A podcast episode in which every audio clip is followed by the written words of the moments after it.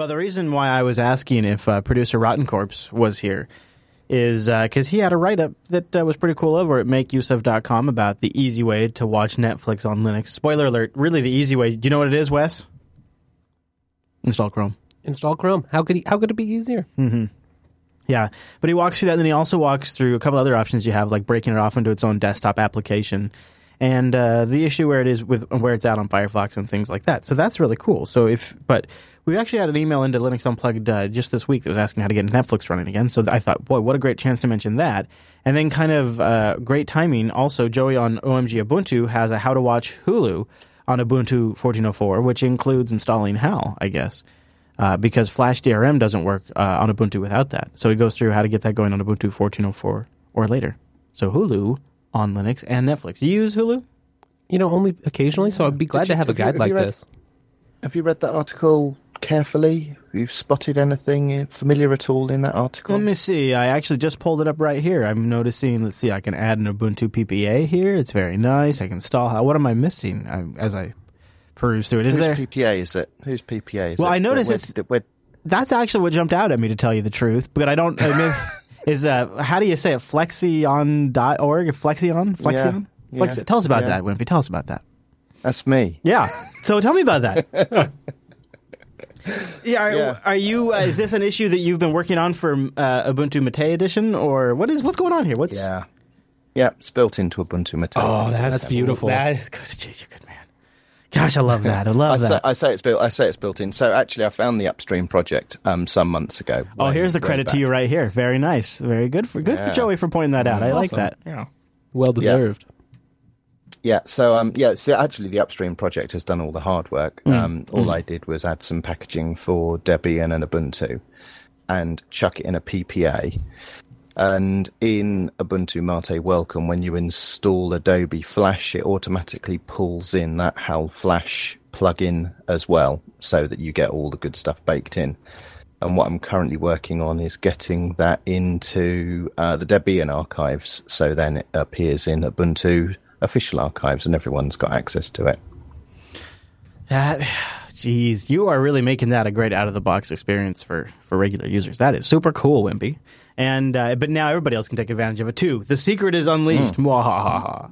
For all of Well, you who no want to watch it. I've been I've been rather um, poorly doing a job of trying to publicise this, um, and Stuart Langridge has been uh, poking fun at me every time he's found the alternative methods um, in the uh, in the online press. So uh, I was very pleased that um, Joey actually did the job that was somewhere down my list of things to do, which Very is good. actually write this up. Yeah. So yeah, he's done done me a favour there. Yeah, very nice. And uh, now others can take advantage of it. Maybe Well I'll try it out later. Yeah. This is Linux Unplugged, episode 110 for September 15th, 2015.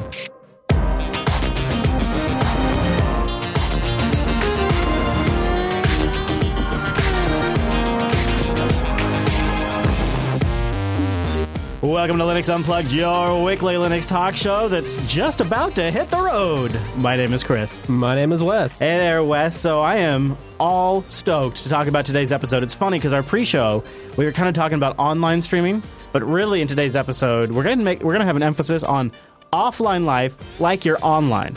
I like that. It's All the things we're used to in the modern era, but uh, without a connection. exactly. That's my world right now. And uh, so we're going to cover a couple of really great, well, actually, more than a couple of really great open source projects that help you live completely offline, but enjoy some of the perks of being online. Of course, we're also going to get into a block level backup system that is a little bit cooler than LVM snapshots. It gives you copy on write essentially to any file system. It even works with ButterFS if you want to use it with ButterFS. And it looks like it just runs in the background transparently. We're going to tell you a little bit about that coming up in the show. And then also, we've been talking about Munich and their big Linux switch and all of the news that's been coming out of that on the Linux Action Show for about three weeks now. And we're going to give the final word to our virtual lug as we say goodbye to the Munich story with uh, how they contribute upstream to open source. We'll cover that in today's episode, plus a little update on the impending roadshow and some really, really great feedback. So we have a whole bunch of stuff to get into. So before we go any further, we should probably totally bring in that mumble room. Time appropriate greetings and virtual lug. Pip, pip. Hello. Hello. Hello. There they are. Hello, everybody. Hi. Hello. Hello. Guess what? Guess what? We got to get right into it today because we have lots of stuff to cover. So uh, I want to start with the emails that have been coming to Linux Unplugged. Uh, Dow wrote in uh, with uh, a name for the roadshow. Here's my contribution. Love all the shows. Good luck with the endeavor. He says we should call it the Finding Linux Roadshow. So in Linux Action Show, we named the the mobile studio the JB Rover, Rover for short. Now we have to name this tour. Each roadshow will have its own name. Each tour will have its own name, so we can refer to it as that. So Dow suggests we're going to name it. We're going to decide today on Linux Unplugged what it is. Ooh. So yeah, we're going to vote and decide. So Dow says we should name it the Finding Linux Roadshow, and that's a good idea because I do plan everywhere I go to try to find if they use Linux everywhere I go. So that's not bad. The Finding Linux Roadshow. That's not bad, not bad, but we have more. Hold on, hold your thoughts because Terry writes in with a few names for the roadshow. Now get ready for these ones, Wes. The Very Open Roadshow, or VORS for short. the Wide Open Roadshow, or worse for short. The Linux Open Roadshow, or Linux on the Move.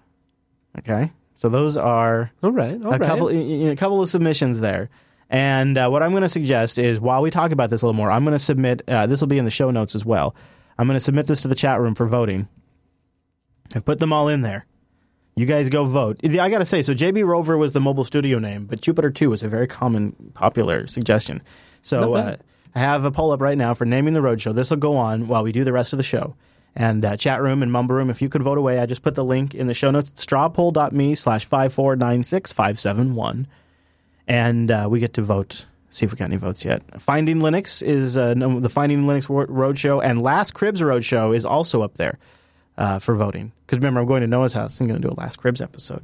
So uh, there you go. And then uh, one more email, kind of in this, and we'll let the votes continue. Uh, Alex wrote in asking uh, the following. He says, for the roadshow, I heard you might be passing by Colorado. In case that is so, it'd be great if you'd like to come by for a beer at a microbrew. Oh, cool. All right. Well, hold on to that thought there, Alex. But here's the second thing. He says this week I was at a students' meeting of Linux users at a at the university, and it was great to see so many people that were interested in Linux. They helped installing Mint or whoever liked to try Linux out. Some of them were even running Arch. There are around 10 to 15 people. Perhaps you'd like to meet them. They're a new generation of Linux users, so maybe I could meet them when I come. That might be a fun thing to do. Yeah. So Alex asked uh, about uh, meeting up uh, in Colorado, and uh, Alex, so uh, right now.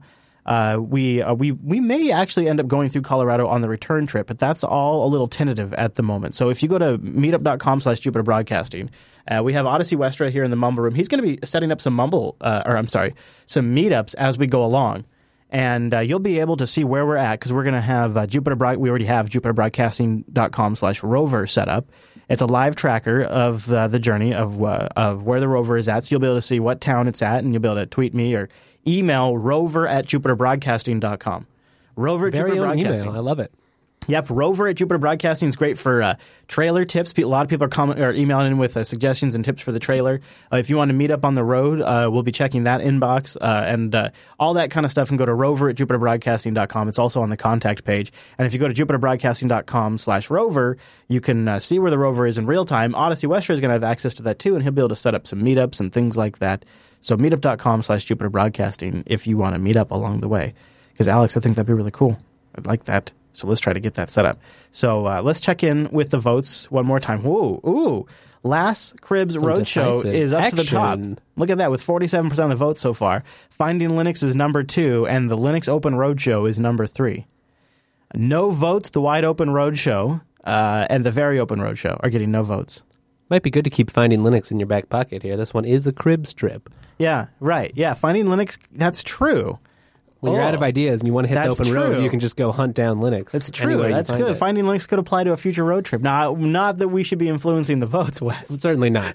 please, please, just disregard everything. Yeah, right. That's just standing order. Yeah. So there you go. I, let's see what happens, and then by the end of this episode, maybe we'll have a name. We'll see what we'll see if if the votes are really super clear about it. Uh, we'll we'll see if we have a name. But I'm so this is the last Linux Unplugged recording in studio for, for that I will be. You'll be in studio. Yeah. But I will not be in studio starting next week. I'll be on the road, and uh, there's definitely a few things still to work out. Uh, I don't actually have all of the studio itself assembled in the RV yet, and I have um, disgusting tank issues that need to be worked out. Extra baggage. Extra baggage. Yeah, yeah, and uh, there's a few other things that are just really kind of uh, still up in the air. So it's a little crazy, and I still have you know uh, before I leave on Saturday, I still have uh, unfiltered two tech snaps and a Linux action show to record and see if I can fit in a tech talk. So it's going to be nuts. It's going to be good. It's going to be nuts. That's all I'm saying. And you know, speaking of the road trip, and then we'll start. Let's talk about Munich. Uh, I am really excited to say that right before we started the show, my first uh, I'm going to get I'm to have two Ting MiFi devices, and they just sent me the C, one of the CDMA devices that I'm going to use on the road. So I'll have uh, Ting sponsored connectivity while I'm on the go, thankfully, which is going to solve a huge part of That's amazing. problem. Yeah, it's really great. And you know, right now Ting is doing a fifty dollar promo for the month of September. If you go to linux.ting.com, that'll support this show and give you fifty dollars off Ting service for you. Ting is pay for what you use mobile. It's six dollars a line, and then just your usage on top of that. That's how Ting works. And they have a really great dashboard, and they have no hold customer service, and that's the core recipe of Ting. And then they really make they they make this super super valuable. Like it is unbelievable with three lines. I'm paying like forty dollars a month for three smartphones. It's amazing. And the nice thing is, if you need like a MiFi device and you just need data from time to time, Ting could be a great great solution for you because it's just six dollars for the line. And you can even suspend the line when you're not using it. Go to linux.ting.com and click on that how much you would save and put your deets in there and check them out because they've got a CDMA and GSM network. They have a lot of coverage you can choose from, and that also means there's a lot of devices you can use. In fact, very likely you might have already a Ting compatible device, in which case you'll get a $50 service credit. And they have some devices that are just absolutely unbelievable. Like right now, the Galaxy S6 is on sale, the BLU Studio 6.0 LTE is on sale, and look at the Kyocera DuraXT. I think that thing could survive like an alien attack. It's so cool. $47 for a feature phone, and the battery just lasts forever. And Noah was saying that the speaker on that thing is so loud, too, that that's a really nice feature because it's designed for construction sites. So a lot of good phones, everything from the feature phones up to the latest and greatest. It's amazing devices. how many devices they support. And you know, the Karma Go is new, and I've been looking at that Karma Go. That might be what they sent me. I don't know. They either sent me that or uh, the uh, the Netgear unit. I'm not quite sure which one I got. To show them off on some future updates. Uh huh. Totally. Totally. Yeah. There's a great range of devices to pick from, including all the iPhone devices, the latest Android devices, and you can get that fifty dollar credit by going to linux.ting.com. Check them out. Take a read at their blog. Try their savings calculator. I think you're going to be impressed on how different a mobile company can be. It's a really cool setup, and Ting's a unique company backed by a great company, Tucows. You're probably familiar with them. You can go to linux.ting.com to support the show and get our discount. And a big thanks to Ting for sponsoring Linux Unplugged. Okay, so we've covered the Munich switch now for well for years in Linux Action Show technically, but in the last couple of weeks, there's been a lot of uh, hoopla around. Are do they do the users want to switch away? Is it a core group of people? Or maybe it's just these one group of department department users that want to switch away, and some Microsoft spokespersons. And in all of this coverage, I think one of the things that came up was, holy crap, the, the Munich IT department is modifying the Linux that they're using. I mean, they have Linux and the LibreOffice they're using quite a bit. Something like 40 patches to LibreOffice Yeah, or a something huge like patch that. load to carry. Yeah, and a lot of people thought this was um, a a big mistake. Now, one thing we did mention in the show, but I think it kind of got missed, is the patches that they're doing. They are sending upstream. That's awesome. That's Yeah. the way to do it. So they are they consider themselves a major contributor to free and open source projects, sending bug fixes to upstream developers, making available software solutions, and sharing best practices and technical information. Now, this is true. I know that their IT folks, when they when some of the things they've discovered employing large sets of Linux to machines, they've been sharing. Uh, one of the things they say is the development cycle is long. And one of the members of the city's Linux client development team was saying that one of the reasons the wide range of computer hardware is supported, so this is one of the challenges they have, is because the development cycle of Linux and the applications they use is long, hardware changes fairly quickly. Uh, so they say uh, whatever computer hardware was built in the last 20 years, Munich is running, and it's a central IT department that it's central that the IT department has to support it. So they have 18,000 PCs. So you can imagine how many har- how much hardware breaks per day, and that's why we always stock half a year's worth of hardware. And of course, sometimes I have to do custom patches to support some of this hardware. And some of these include like uh, patches for like scanners to do certain kinds of document scanning. Uh, they have a web-based solution to administer accounts uh, for groups, servers, and workstations with an LDAP distributed directory with information services. They have fully automated installation services to make a, s- uh, software available updates to people to all the workstations. Over 50 uh, uh, offices across the city and they're on the fifth version now of Linux, which isn't deployed for everybody, but it's based on Kubuntu. Uh, now, you were just recently playing with automated deployments. When you hear numbers like this, you know you That's look an at impressive organization. yeah, that's eighteen thousand PCs, fifty offices. Uh, when you think of automating something like that, does it boggle the mind a little bit? I, it definitely does. Yeah, I can't even. I mean, you'd have to though. You would have to. Yeah. I mean, and I can understand how they have some some legacy needs that perhaps smaller, more nimble organizations are not buckled down with. Yeah, yeah. I, I wanted to. Uh, I wanted to kind of uh, mention to you guys though. Uh, do you guys have uh, any any takeaways from our recent Munich coverage? Anything, any gaps that you wanted to fill in on the Munich coverage? Anybody? Because I know it's been a popular topic in our subreddit, so I wanted to open it up for discussion here in the show. Really, I got to figure somebody has an opinion on it. The only thing that's occurred to me, I mean, I know it's been a long time since they started this effort, but this day and age, do they need their own distribution? Could they not find a commercially supported distribution and repurpose that? Just tweak the applications that are installed and use Ubuntu or OpenSUSE or It does sound You know, like they're doing a lot of work to keep up with They are everything. using Mm. Ubuntu. It's a lot to keep in house. They're starting with Kubuntu, yeah. What, yeah, but it's quite it's quite old, isn't it? it is, yeah. They're ba- it's, ba- it's, it's- it's yeah, yeah. Uh, the, the design of the, the only thing that I think is silly is that the design that they have of like a six year cycle between different versions. So there's at least one year they're not they're guaranteed not to get support, and they did that on purpose. Well, if you were going to do it today, wouldn't you almost do it somewhat similar, sort of as your own spin off of the distro? Like it would be PPAs that you lay down on top of it and things like that. Isn't that kind of how you would do it if you were going to do it today? But it would be as close to mainline Ubuntu as possible. And I Well, would I think update every Corky makes years. Corky makes a good point. They're running KDE, so why don't they base this on um, OpenSUSE? Yeah, there's you know with Yeah. like the with the uh, with the studio to spin your own and, and then and Yeah, then the build yeah. service to build the applications and and maybe you could have different versions for different sets of hardware if you needed. truly SUSE could could really the the the the, the SUSE Studio and the SUSE builds or open build service could provide a ton of infrastructure for them. Yeah, this well this isn't this the isn't this the risk when you adopt too early? Did they? Okay, Wimpy. Well then, put very frankly, did they adopt Linux too early? Um, no, I wouldn't want to say that because somebody has to sort of take the first step, and Munich have been sort of the shining light for everyone else to follow. And there have been examples of other organisations and municipalities following their lead. So I think that's all good. And I think that what's changed is that the, the Linux landscape has changed a little bit since they first set out on this endeavour. Yeah, yeah. Somebody had to do it. Yeah, and and somebody had at a large scale had to do it. And it's great to see them contributing some of what they've learned about trying. To, you know, hopefully the next city that adopts it will do a leaner job. What about my concern, though, that because they're kind of, I mean, I, I really respect the work they're doing here, and I think it's great that they've taken this on, but isn't it also not the best example for us? Like it, because it is sort of an old style of doing implementation, it feels like every time the press goes to it every year to look at how it's doing, and they, they, we come, and the story that comes out is, well, they're struggling a little bit, but they're still chugging along. That feels like not a great It doesn't get you excited about it. Yeah, it doesn't make me want to switch my company over if I'm some CTO, right? Right. that I worry about a little bit is I'd love to see some of the companies that are out there that are huge that have switched over to Ubuntu on the desktop that just have massive deployments and they don't talk about it. That I would really like to see because I think if more people talked about it, it's like it becomes like part of people's secret sauce. It's like it's part of their what keeps them different. I don't know what it is exactly why companies aren't talking about it, but if they would, I feel like it would feel like it was more commonplace.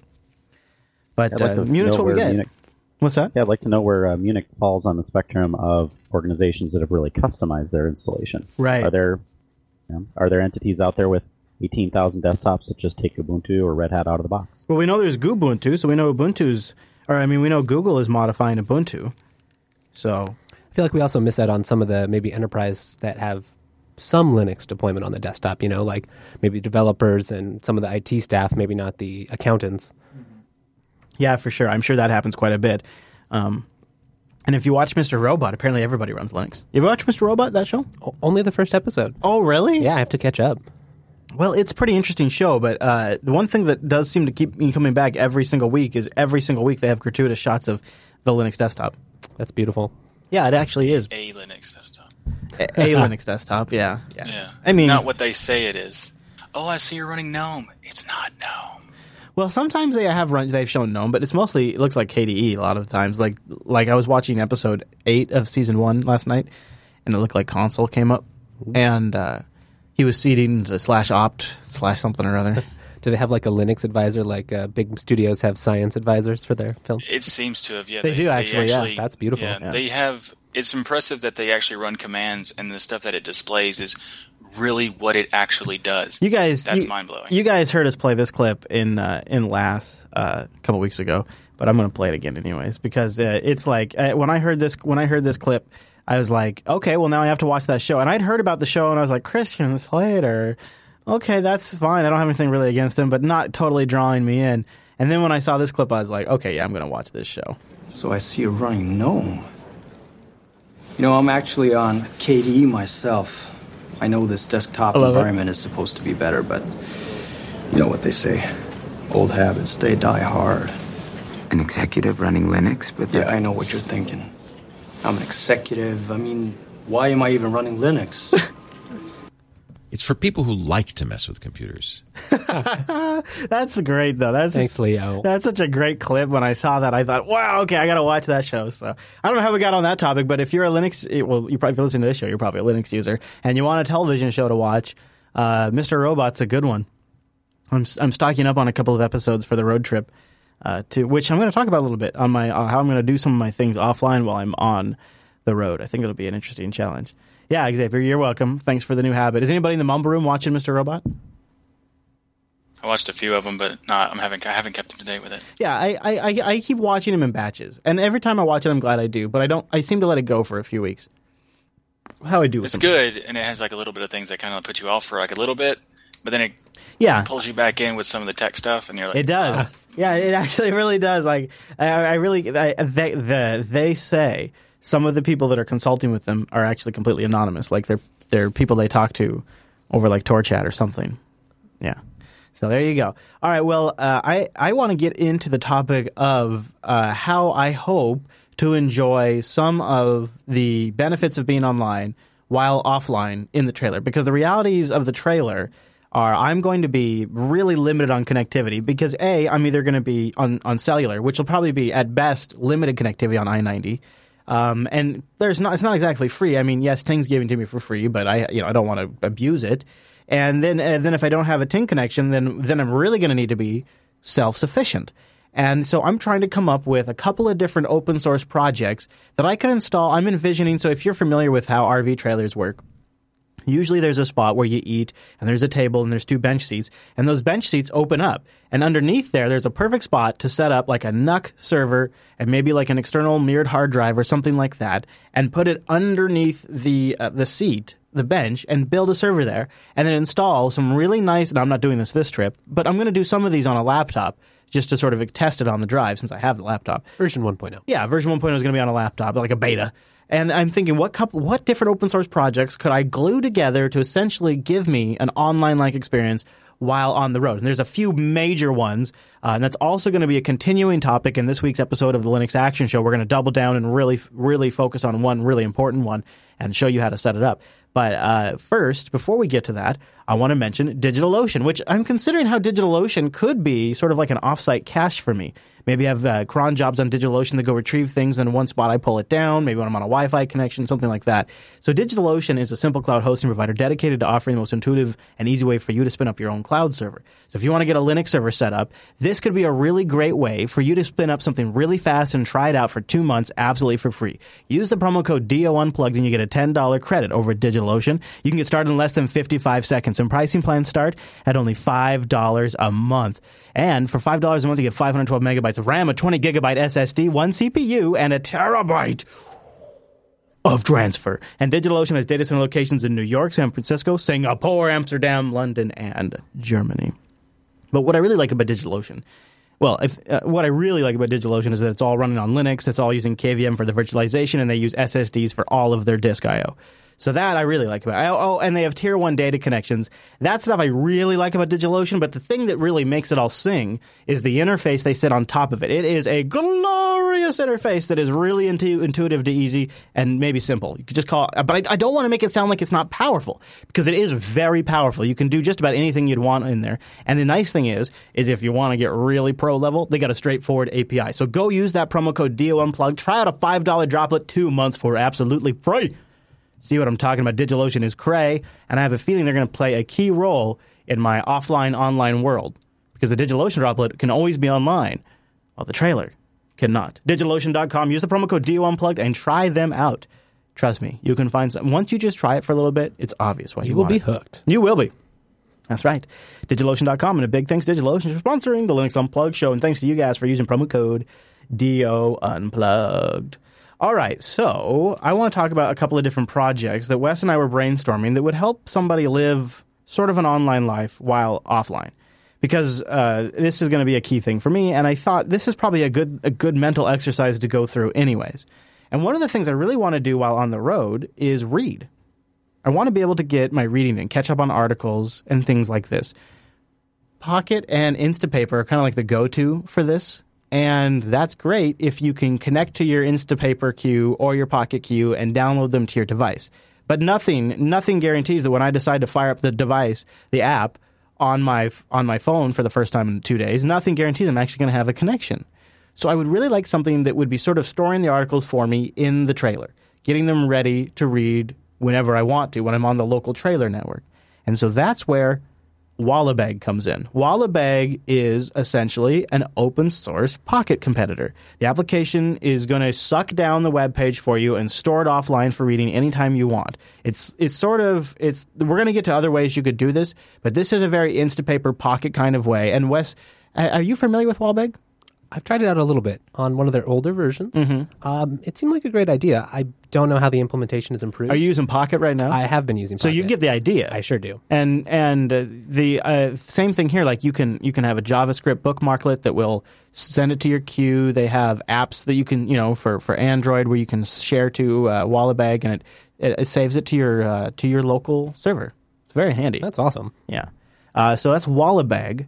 And I don't know if anybody in the Mumble Room, if anybody in the Mumble Room has an experience with it, you feel free to jump in. But this is on my try to do list. We've talked about it once before, but it's it's pretty cool. And then something else that I got to really come to terms with is right now I'm a really big LastPass user, but if I'm offline for an extended period of time, it might be worth looking into KeePass and maybe specifically KeePassX because you were saying maybe I might prefer this over standard KeePass.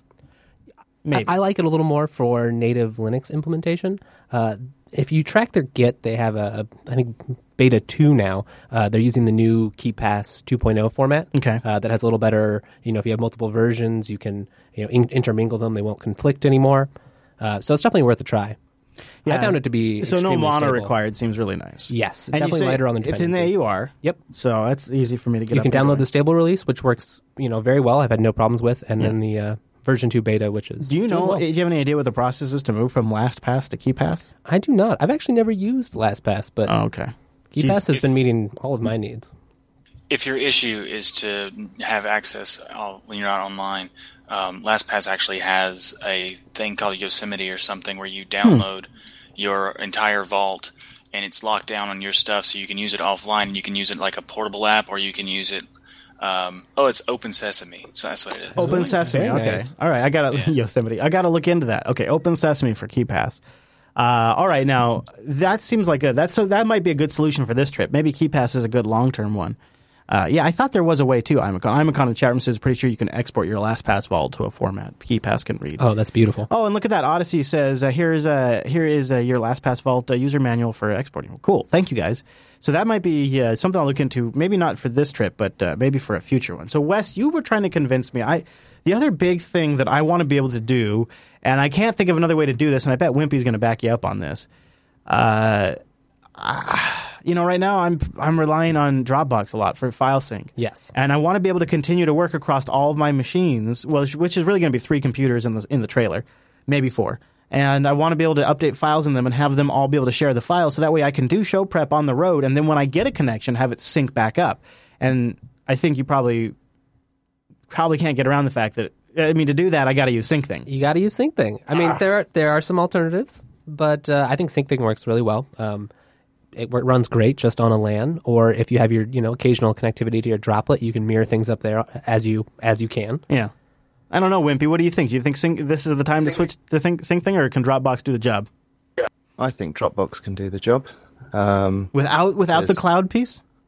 of course. Well, you only need one instance of Dropbox, don't you? You don't need all of your machines running Dropbox. You could um, have, well, you could have all of your machines running Dropbox and use LAN syncing, or You just export your Dropbox folder from one machine over NFS and mount that Dropbox That's true. instance on That the is other true. machine. That would be one way to do it. Would be to have a because I do want to have access to all of the files on all the machines because like it could be notes sometimes and things like that. But if I had them all over NFS and then just had Dropbox running on the NFS server, that could be a way to do it. as long as you stay in the trailer.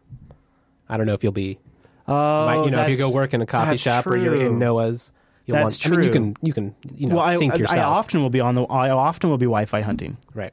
That's a really big component of it. But if the Dropbox, you know, the local LAN sync works fine, then then you'll. Hmm. LAN sync seems to only work when it actually has connectivity to the cloud server to get the master index with Well, Dropbox. that- no, it- it needs it needs LANSync to do the first initial upload, and then once the first initial upload of the files is done, the rest goes over the over the LAN.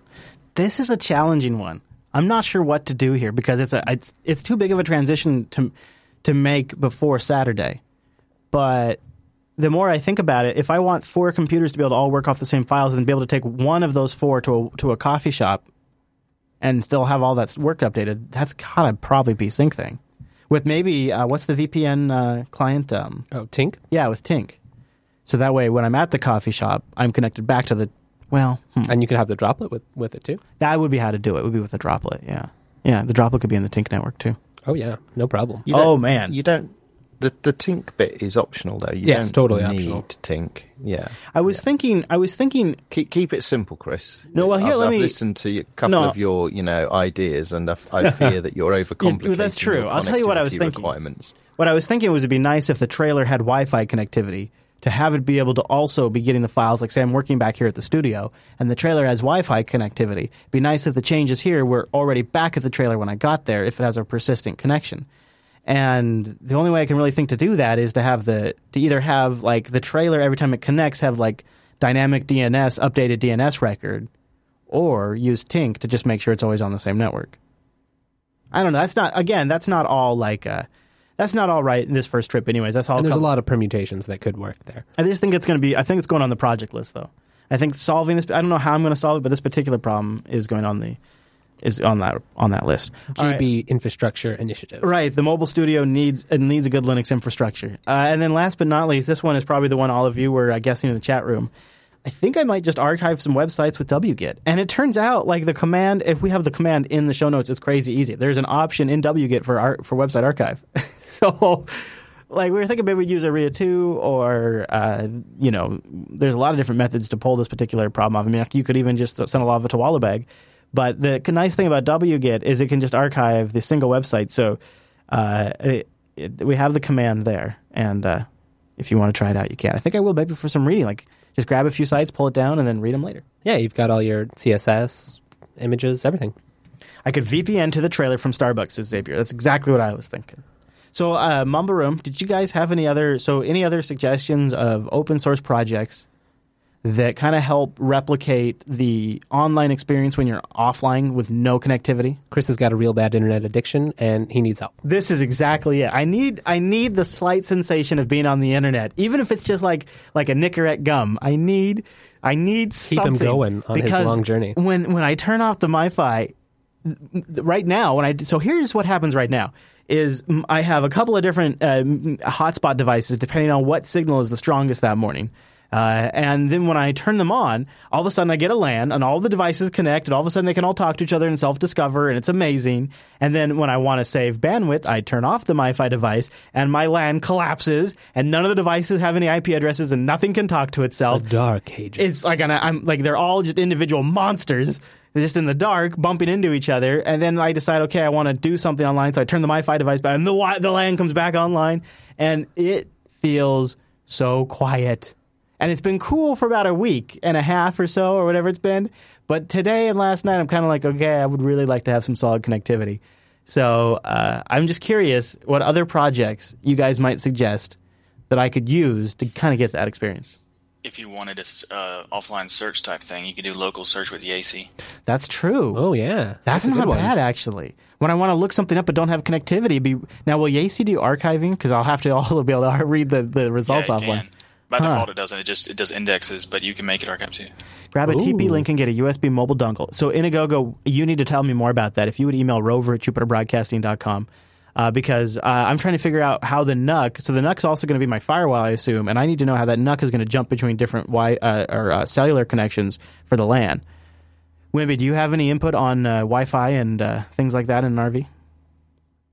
Yeah, so I've I think um, I, I've got what we would call over here an SUV, which I think is more or less the same kind of thing. Okay. And I've got um, wireless and Ethernet in mine, and um, I used one of these uh, travel um, routers. You know, so it's battery packed router uh, and uh, wireless N, and it's got a USB port on it that I plug a 3G, 4G USB dongle into.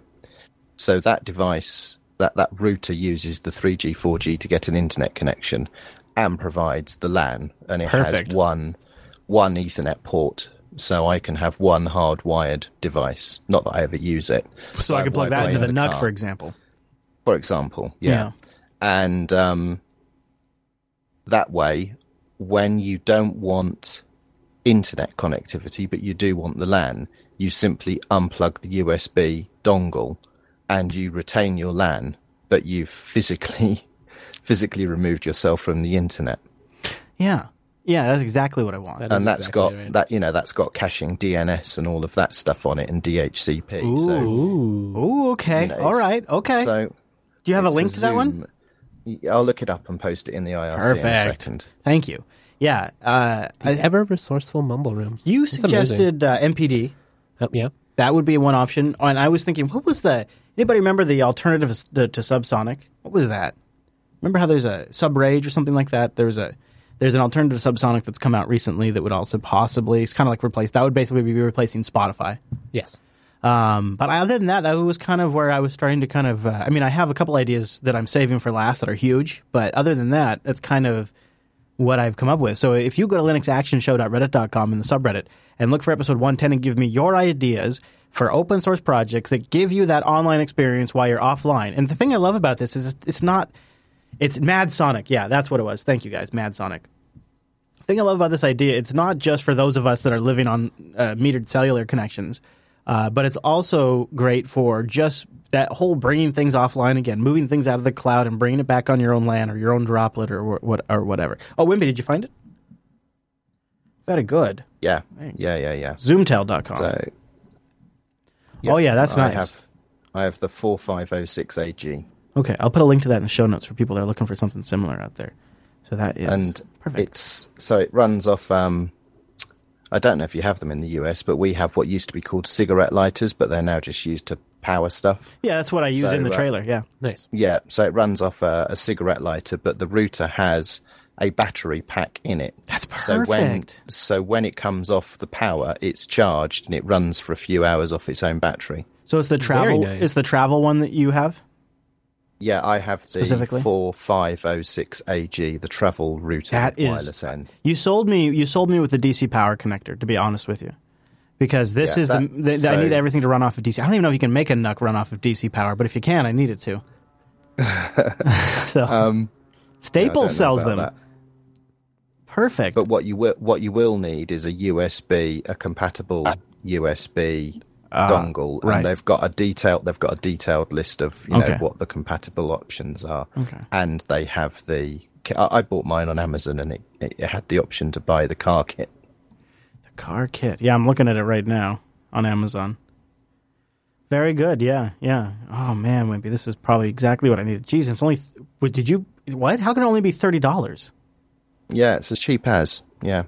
Holy crap! Holy crap! That's great. Yeah, I think I'm gonna. Uh, I think I'm, I'm gonna put this on the uh, on the list for something to look into after this trip because that could be. I could. I, uh, now you don't have the ability to hook up to like a an Ethernet connection on the WAN side, do you? You can use WAN on the Ethernet side. You can either use it as LAN or WAN. It's a selectable thing in the UI. Oh, So when I'm when I when I have the trailer parked here at the studio, I could run Ethernet out to the to the trailer network. Yeah. Oh, my gosh, that is so exciting! I'm putting that on the list right now. Man, thank you. Perfect. That's exactly And what you I can plug right into Noah's network, and Yeah, exactly, exactly. And then and then uh, have the and then I'll have the NUC sitting behind that, so that way the the LAN's IP address and, and DNS always stays the same or something. I mean, I don't know. That could be. Yeah, cool. Yeah, it oh, that's does, great. It does port address translation and UPnP and all that stuff. So So uh, yeah, there you go. So um, uh, forty. Do you say you have the forty five oh six A or which? I'm looking. Yeah, one? four five AG. oh six AG. AG. Yeah. Yeah. Okay. AG. Well, geez, that's great, Wimpy. Good pick. So I'll have to make sure I put the right one on my on my list. Uh, all right. Any anybody else have any other suggestions for replicating online experience?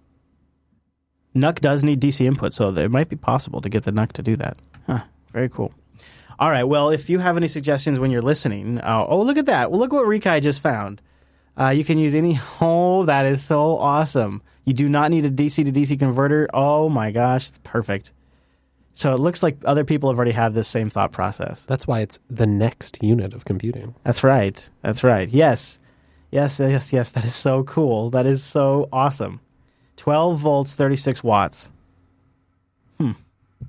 That's that's amazing. That means I could run the NUC off of total battery power that's charged by solar panel. Ooh, The homeland on the trailer would be run off of a solar panel. It's just okay. I'm just going to absorb that for a moment. I'm going to sit with that for a second. And now I think I'm going to tell you. Oh, oh, go ahead, Wimpy. Yeah, another one. The five that 50, would- 4506. That's the list of compatible USB Oh, adapter. Uh, USB That's probably good to have too. I will also add the link to that in the show notes, so that way we all have that. Because I'll, I'll probably come back to this episode to look for it myself when I'm ready to make the purchase. So that's cool. Um, all right, so now I have been looking at different ways to do backup for some of our production machines. And it's not just because I love rolling releases that I want to find a really good backup, but that might be part of what's niggling at the back of my mind. Uh, so uh, I have been looking at a kind of a slick way to do a um, a real easy snapshot and restore system that doesn't take up a whole bunch of storage space, doesn't require like a blank dedicated volume, um, and uh, doesn't require a specialized file system that I'm not completely comfortable using yet. And so I'm going to tell you about that. But first, I want to tell you about our friends over at Linux Academy because you can check them out and maybe take your skill sets up to the next level. They're sponsors of the Linux Unplugged program. I want you to go to linuxacademy.com slash unplugged. linuxacademy.com slash unplugged gets you our special 33% discount. Now, what does Linux Academy have? Well, it's a training grounds full of stuff based around Linux and open source. Self-paced courses, over 1,800 videos. They have scenario-based labs so you get real hands-on training with it. I think it was probably early 2004, 2005. I decided to go into uh, community college to get training. Not nearly as efficient as this. This what uh, now like the the concept of going in a few nights a week. How do people have time to do that? I don't know. I don't know how they do that, to be honest with you. See, Linux Academy, not only uh, is it all self-paced, and so you can just go at it with at your own time availability, but if you really want to get specific about it, they have time availability at selector. So you can go in there and say, okay, on Monday I have this much time, Tuesday, Wednesday, Thursday, Friday I have this much time, Saturday I'm taking a break, Sunday I'm taking a break, right? Or whatever you want to do. Or maybe you want to do it only on the weekends. You tell Linux Academy how much time you have, and they automatically generate courseware that matches your availability, including you know reminders for exams, things like that. They have seven plus Linux distributions you get to choose from. They automatically adjust the courseware. They have them cool nuggets, and they've just recently updated the nuggets too. Uh, and I'm going to be honest with you guys, these might be some nuggets that are worth your time. So these nuggets are like two to sixty minutes, just a deep dive into a specific course. Aliases and escapes in Bash. You know you could be saving time with better aliases. The comma is your friend in Bash. Command history shortcuts in Bash. Those are all extremely useful nuggets. You just go in there right there and get it. Uh, alternative command line for the email, privacy, web browsing with Privacy Badger, manipulating logs with SED, dig for DNS, user keyloggers, Linux signals, a short tutorial. That's a great one. Check them out. You can go to linuxacademy.com slash nuggets, but start by going to linuxacademy.com slash unplugged. And also, if you're interested in doing some training or writing some practice, practice exams or maybe you want to do some back-end work for Linux Academy, they're hiring. You can email them career at linuxacademy.com. So go to linuxacademy.com slash unplugged. And if you want to get a gig, career at linuxacademy.com. Big thanks to Linux Academy for sponsoring the Unplugged program. Okay. So, Wes, it's called, I think, I'm going to say Datto Block Driver. D A T T O. Datto. Datto. It's a Datto block driver. Now, here's how they set it up. Now, they recognize, I like this, they build the case that Linux has some basic tools for creating snapshots of file systems. Most use copy on write schemes to allow point in time consistent snapshots. Currently, both LVM and Device Mapper, on which LVM is built, support copy and write snapshotting. Unfortunately, both have limitations that render them unusable for supporting live server snapshotting across desperate Linux environments. For example, LVM snapshotting requires an unused volume in order to track your copy on write data. So, enter the Datto block driver, Datto BD. It solves the above problems. It is an open source Linux kernel module for a point in time live snapshotting. Datto BD can be loaded onto a running Linux machine without reboot and used to create an image file representing any block device at the instant the snapshot was taken. After the first snapshot, DattoB tracks incremental changes to the block device and can therefore efficiently update existing backups by copying only the blocks that have changed. With a single command, DattoDB can almost instantly create a point in time snapshot device representing the snapshot state. Between snapshots, disk writes are tracked, so incremental changes can be quickly and efficiently applied to an existing image file. DattoDB is designed to run on any Linux device from small test virtual machines to live production servers with minimal impact on I/O or CPU performance. Since the driver works at the block layer, it supports most common file systems including extended, XFS, and even ZFS and Btrfs. Oh wait, I'm sorry. Maybe I should make sure I double read this. The file systems with their own block device managements, such as ZFS and Btrfs, cannot be supported. Oh, misspoke. So Btrfs is not supported. Kind of a bummer, but I guess not necessary since Btrfs has copy on write support in itself. All copyright a copy on write data is tracked in a file on the source block device itself, eliminating the need to have space volume, uh, space, a spare volume in order with the space of a spare volume in order to store that snapshot. So, in summary, DattoDB brings functionality of similar to like volume shadow copy on Windows uh, to a broad range of Linux install installs, file systems, and kernels. Are you impressed at all, Wes? I'm very curious. You know, they say efficiently. I'm interested in what the overhead might be. Um, it'd be very it'd be very fun to try this on some running systems and see what happens. All right, so let's put it to the mumble room. Is anybody in the mumble room? Now remember, Chris is going to be on the road next week, and it would be great if we all met back here for 111 with a real good like story. Is anybody in the mumble room willing to try this out? You could do it on a virtual machine or an actual machine this week, and report back next week on how it went. Anybody? Yeah, I'll, I'll give it a go. Oh, I love it! Oh, that was easy yeah. enough. so uh, I'll have it linked in the show notes. Wimpy, I'm just really curious, you know, uh, if it really can easily. I don't know, like maybe the test would be update a system and see if it's easy to go back or recover recover data exactly how it works. Could be kind yeah, of neat. well, I've got I've got a machine here that I'm using as my main workstation, which I'm about to upgrade, so I don't really mind if it goes horribly wrong. So I Ah, think what I'll do perfect. is do some backups, do some updates, and do some backups and roll back, and then I'll do a full distribution upgrade and try and roll back and see what happens. Oh, I can't wait! I'm really This is excited. exciting. Yeah. So Datto block driver, D A T T O, Datto. Uh, oh, very neat. Uh, it's uh, they got me when they said uh, that uh, it, it makes it super fast to do incremental updates because that made me think that you know once you get the first one done, then it's not really that much of a tax to to fire off a quick one before you do an update or something like that. And I love the idea that you could just plug in, you know, add this to a running system. Oh, Yes. I, didn't. I didn't use a copy on write file True. system, but I'd really love to be able to, you know, especially True. if you're running a rolling release. And especially if you know you don't really you know you have a system where extended four is just fine for you, something like that. And uh, speaking of extended four, did you guys see that the next kernel update is going to drop extended three support? or at least the explicit driver, Okay. Oh, is that what it is? not the support for it. Okay. Okay. So it'll it'll still be there if somebody has extended three.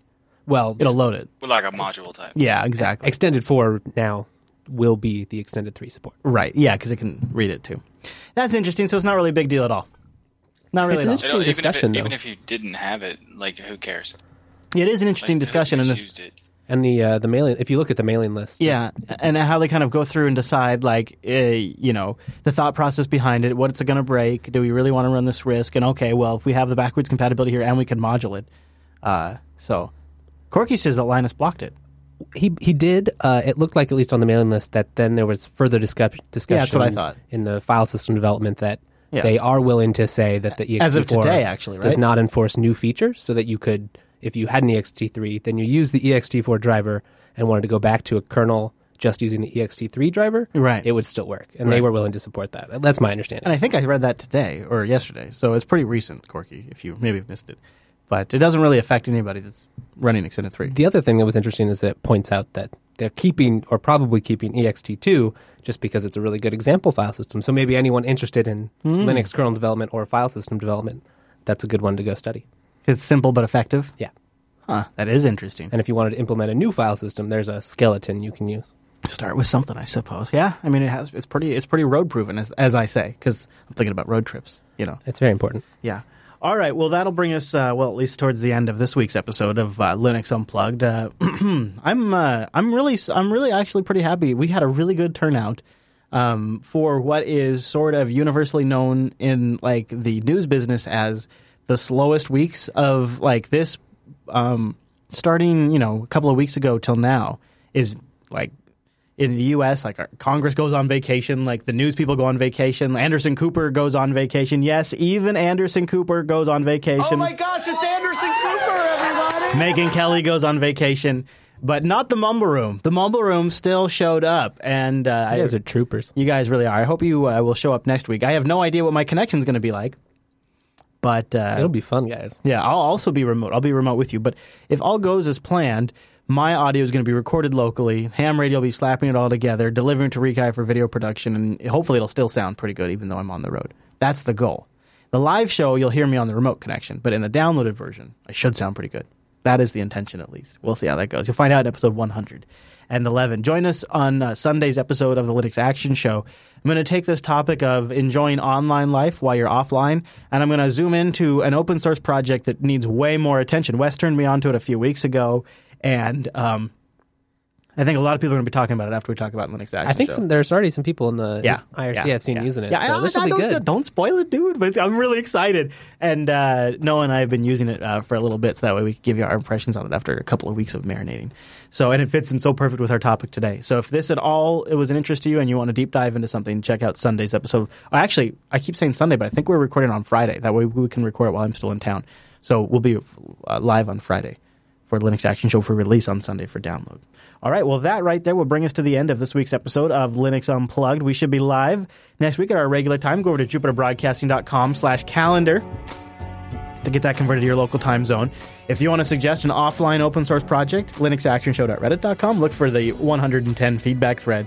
Or you can email us at jupiterbroadcasting.com slash contact. I got a magical drop down right there. It's incredible. It's great. Also, don't forget jupiterbroadcasting.com slash rover to follow the uh, road trip as it's live and rover at jupiterbroadcasting.com to email anything about the road trip. All right, Wes. Well, I will talk to you from afar next week. Ooh, this will be fun. Mm, all right, everybody. Well, thanks for tuning in this week's episode of Linux Unplugged. And we'll see you right back here next week.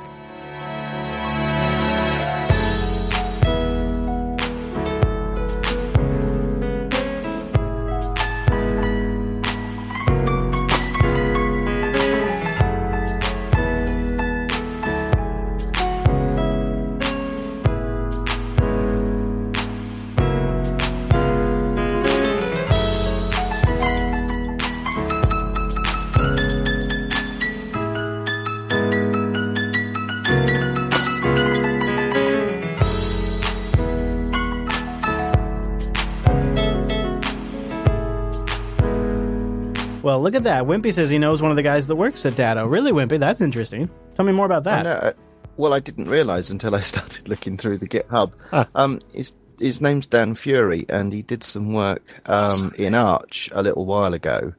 And um, I took on some packages that he'd been maintaining in the AUR. Um, he, he'd, he'd been uh, doing some work on Compiz, and I've just I just thought, hang on a minute, that username looks familiar. That's yeah, so he's the guy pushing the source, and in in the same um, GitHub account, they've got um, a PDF which goes into some detail about how how this all works. Very cool. Nice, nice It's, spot. It's the, ba- it's the basis of a commercial product. Um, so dat- dattobackup.com. Mm, interesting. So although so although the code has only landed in GitHub about a month ago, this appears to be battle tested. It's uh, I Proven w- in production. I, I heard about it. I was I was emailed in. Somebody said this. I've been using this for a little bit, and uh, I thought and, and I thought, okay, well that's interesting. Let's take a look at it.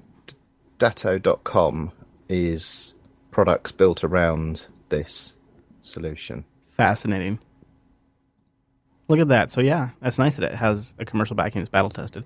JBTitles.com also last chance to vote on the roadshow name. Right now, Last Cribs Roadshow is currently winning with 42% of the votes. Finding Linux coming up number two. On titles, we have Linux Unhitched and Last Cribs Trip. I don't know. Keeping Linux online, going offline.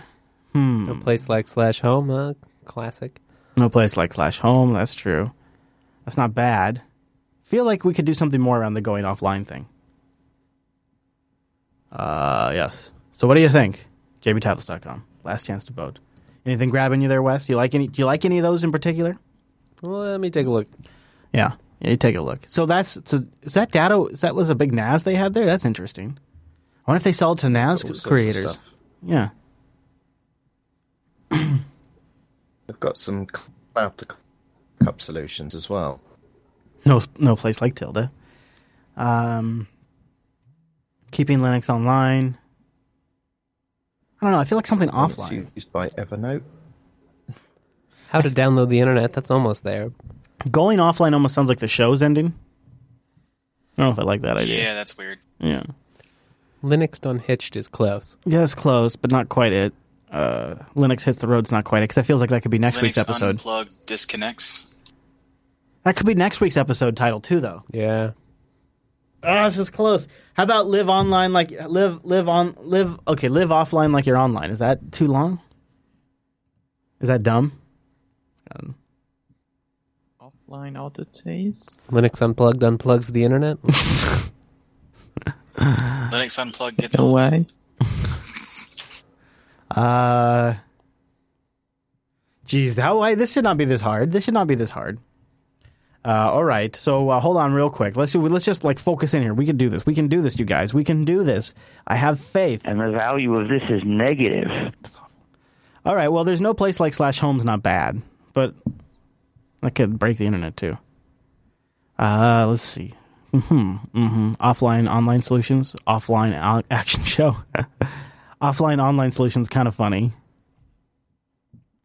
I kind of feel like Linux living. Uh, oh, that's a little weird. Never mind. I kind of feel like maybe there's no place like slash home's the way to go. Is that awful? Oh my gosh, we've got to find something. We've got to find something. What about no place like uh, 127.0.0.1? Yeah, that's not bad either. That's not bad either. Uh, offline online solutions, offline action show, Linux hits the road. Why is this so hard? I think that we should all make those businesses fail. Dang it, RMS, you're just distracting me. And bringing Off the down the, grid. economy. Icarus says off the grid. That's pretty good. Linux off the grid? What is it? Uh, what is it? He said off the grid in the RV, but I just tweak that and make it something like, um, I don't know. Linux living Linux, offline. Linux. Return of the local host. I like that, Shadow 7. Return of the local host isn't bad. Off grid Linux. So I think I, Linux living li, Linux living offline, or what was the other one? The most recent one? Yeah, the one you just said. Return of the local host. So I think that's the return of the local host or living Linux offline. Which one do you guys like better? Wouldn't it be better if Return of the Local Host was re- used when you returned and were a local host? Oh. Okay, if we can remember, if we can remember, uh, living Linux offline, living Linux offline. Is that good? What do you think of that? You know, you not liking it? It's okay. Okay. No. I'm not, I'm not vetoing. Yeah, but you don't. You're not. You're not Goes jazzed up, off the grid. huh? Linux Fuck goes, off. off the grid. Look, There's look your old man grid. voice there. Huh? What'd you say? What'd you say? What was it? Get Come, off my ag- lawn. come again. Uh, gosh dang it, you guys. Gosh dang it. Gosh dang it. This is too tough. All right, here we go. This this is it. This is it. This is it right here. No take bags. Okay. Okay. Okay. Okay. I kind of think Return of the Local Host just because uh, we probably won't remember to use it when I get back. We'll probably Yeah, we are the a- worst, There's a, so. there's a thing I could just I save think it. I could remember. I don't know. I feel like I feel like if we if we hold on to it, I think no. I, I feel like we should use Google it. Google Calendar. No, it's not. It's not that much worth it. I think we are so we need a good title right now. I, I say we can come up with another. I have faith, faith of the heart. I've got faith that we can make it up again. Uh, surviving offline is a real goof. Is real good. Oh, yeah, that's a typo. It's real good. Okay, that's a, Amazing. the one little difference that makes. Thanks, the anime. All right, thanks, you guys. I think we're all done here.